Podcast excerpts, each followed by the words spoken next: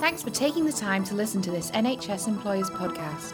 For all the latest N H S H R workforce information, visit w w w dot n h s employers dot org. The earlier on the staff side can help you, the better it will be for you. The better that you know what policies are in place, the more you can adapt yourself and your process to what those policies are. If they they know that their managers are on board and you know there are people out there to help them, then it, it's not such a scary thing. If you don't disclose something, whether it's in your employment, whether it's at home, whether it's with your friends, that's going to have a major impact on your life. We want to employ a workforce that represents the community that we serve so that we can provide accessible service that meets the needs of our diverse patients and improves the patient experience. I'm Andrea Smith, Equality and Diversity Manager for the Royal Liverpool and Broadgreen University Hospitals N H S Trust. Just going to a meeting, I'll see you later.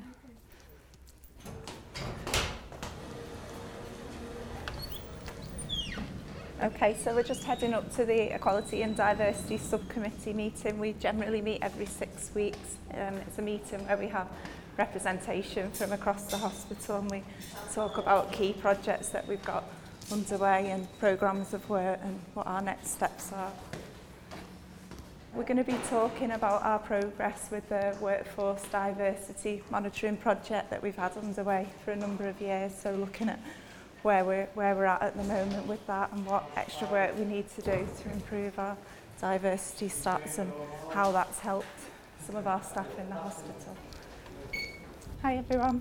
Okay. Morning everyone, thanks for coming along. Um, this is just a meeting just to recap on where we're up to in terms of our equality monitoring project. We started the diversity workforce monitoring project a number of years ago because we wanted to understand the diversity that we aim to be representative of the, the population that we serve, and we also wanted to make sure that all of our employment processes were fair and equitable and that there wasn't any potential discrimination or inequalities in our H R processes. And a number of our staff have been in post for twenty, thirty years, so have never been asked some of the equality monitoring questions that you get asked routinely when you're applying for jobs in the N H S. So we recognised there were some gaps in data that needed to be addressed. Initially, when we first rolled out the project, we had to put in place some interim um, just data input clerks in H R to help with the capturing and recording of the information.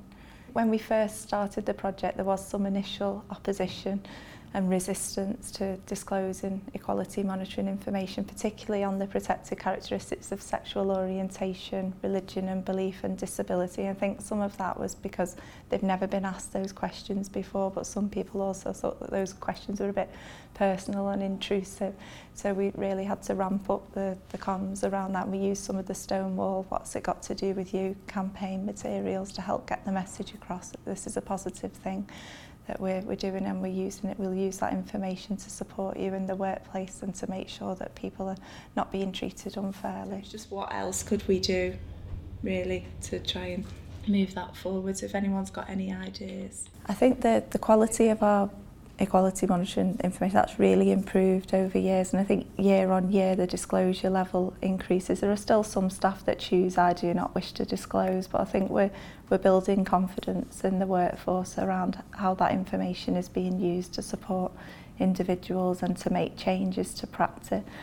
Uh, for example, we found that in our in our annual equality monitoring reports, we found that in recruitment that B M E, disabled and older people were less likely to be shortlisted and appointed. So we've used that information now to take some positive action and develop some pre-employment training with Job Centre Plus and Skills for Health targeted at, at those groups to help them with their interview skills and with filling out application forms so that we can try and change that statistic over time. There are a number of examples of particularly individuals that have disclosed their equality monitoring information that we've then been able to support in the workplace. For example, staff that have disclosed that they've got a disability or a long-term impairment type, and we've supported them with putting reasonable adjustments in place or getting an assessment from Access to Work. For Sarah? Okay. Can you take a phone call? Karina speaking. Hi, Karina. My name's Karina Swift. I'm the Eye Clinic Liaison Officer at the Royal Liverpool Hospital.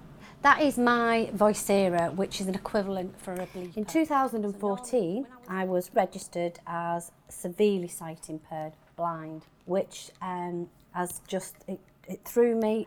I wasn't expecting it. Um, so in a way, for me, even though I know what's out there, what support's available, I still felt, um, what am I going to do? How am I going to do my job?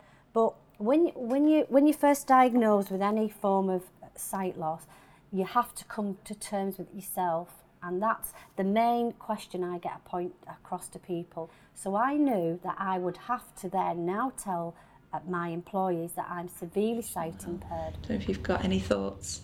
From a disability point of view, I think um, when you are coming to terms with any disability, it is hard. When I first came to the Trust, which is two years ago now, um, I suppose I was quite apprehensive really, because um, I never worked for the Trust before. Um, I was always in local government for thirty years.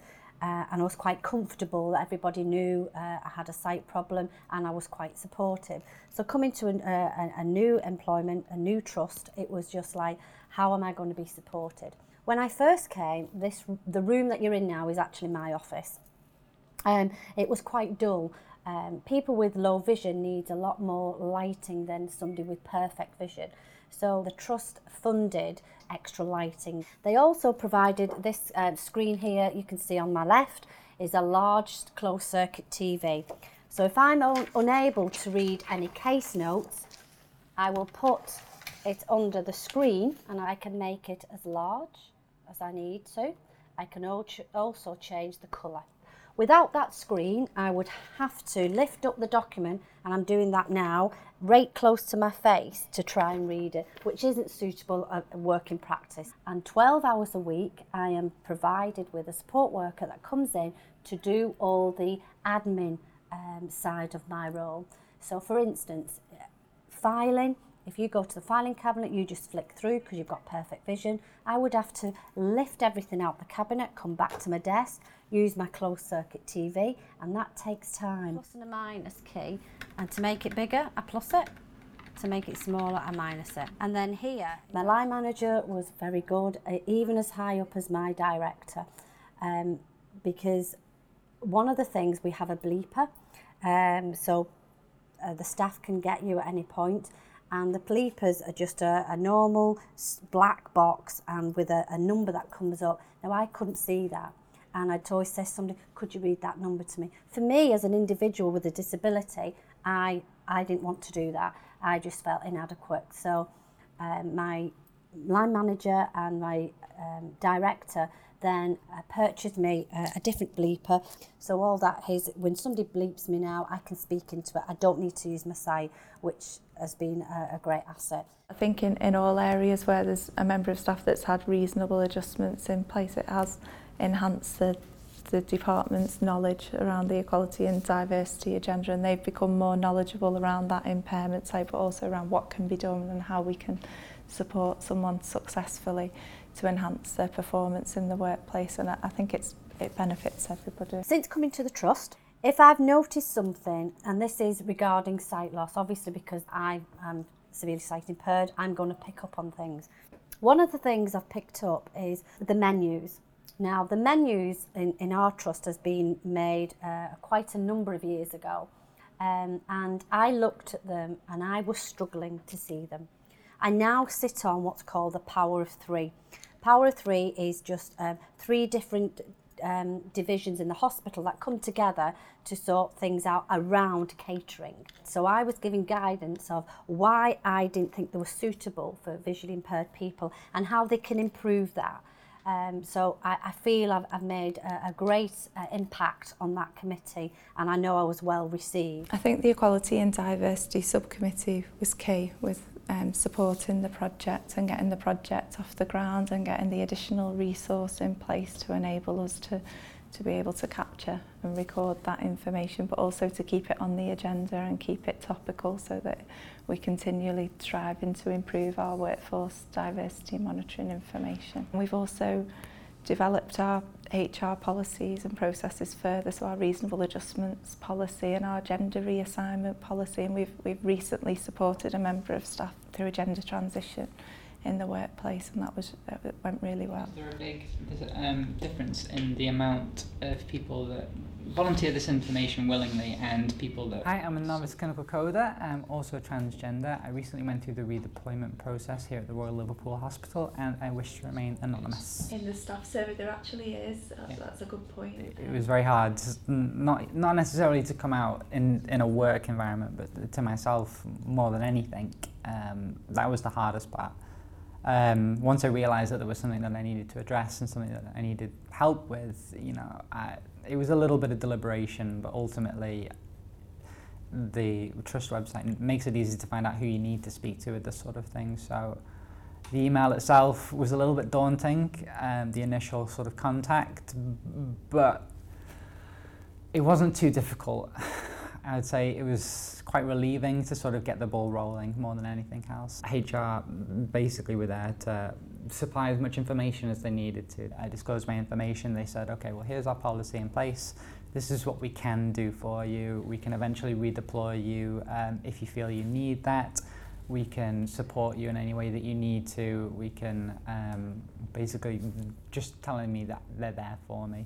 Um, As far as the actual process itself, um, they laid all this out for me. I told them that I would be ready to progress when I would be at the state where I was ready to progress. It took a while to get on hormones, it took a while to get a referral through to a gender identity clinic, that sort of thing. Um, so they basically just sat there saying, if you need anything, come to us. When you are ready to move forwards, we can put all of these steps in place. Um, so when I eventually did feel that it was ready to make the leap, I just got in contact again. They ran me through the process again. They told me what was expected and what I needed to know. Um, they asked me a lot of really good stuff, like what, what sort of roles I was interested in. They asked me to sort of basically write a little mini C V, because I did want to be re- redeployed, obviously.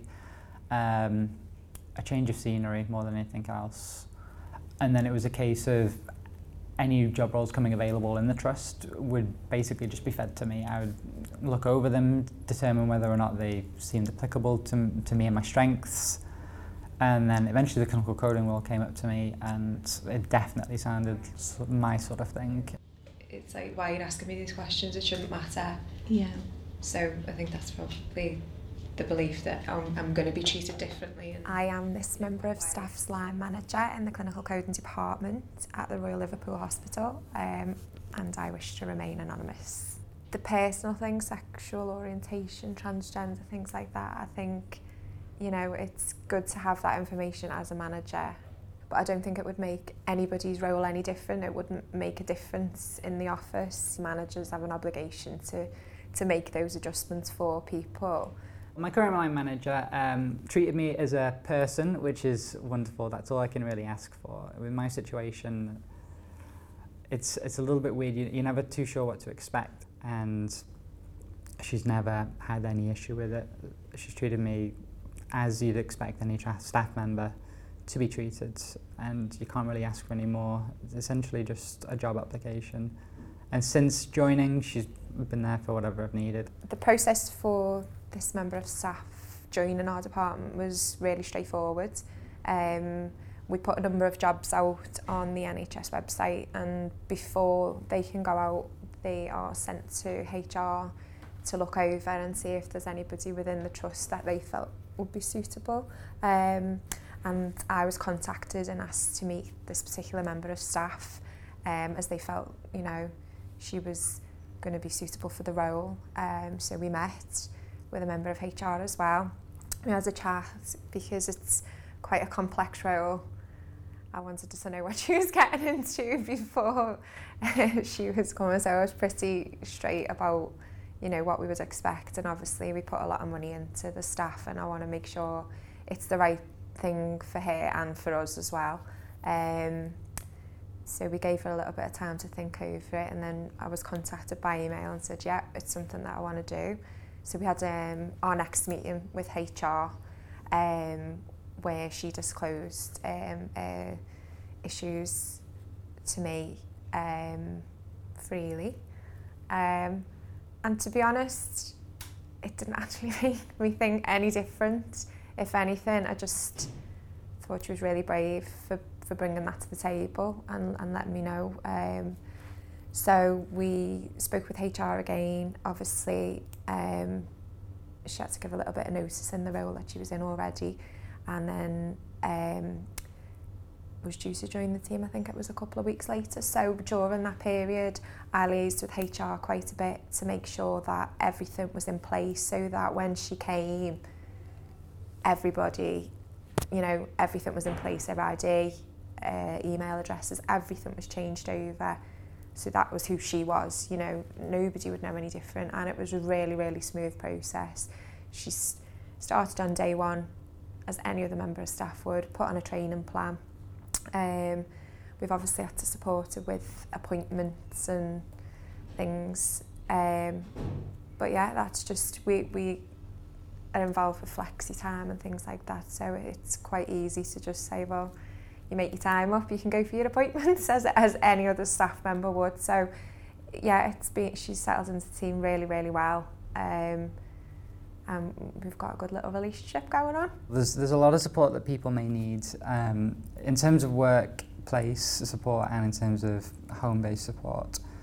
Um, for me, the workplace support was basically a read-through of any policies that are in place, what the hospital can do for me, and to facilitate anything that they can do for me. I think people are reluctant to disclose the information because they feel like there's a stigma attached to it, and if you know, if I disclose this information, am I going to be put on some special policy and it means I can't work the same as everybody else? And it's making people understand that this is why we do it, and it's it's ultimately to make things better, you know, going forward and in the future for everybody. And then hopefully it will get easier and easier for people to come right out and, and disclose this sort of information.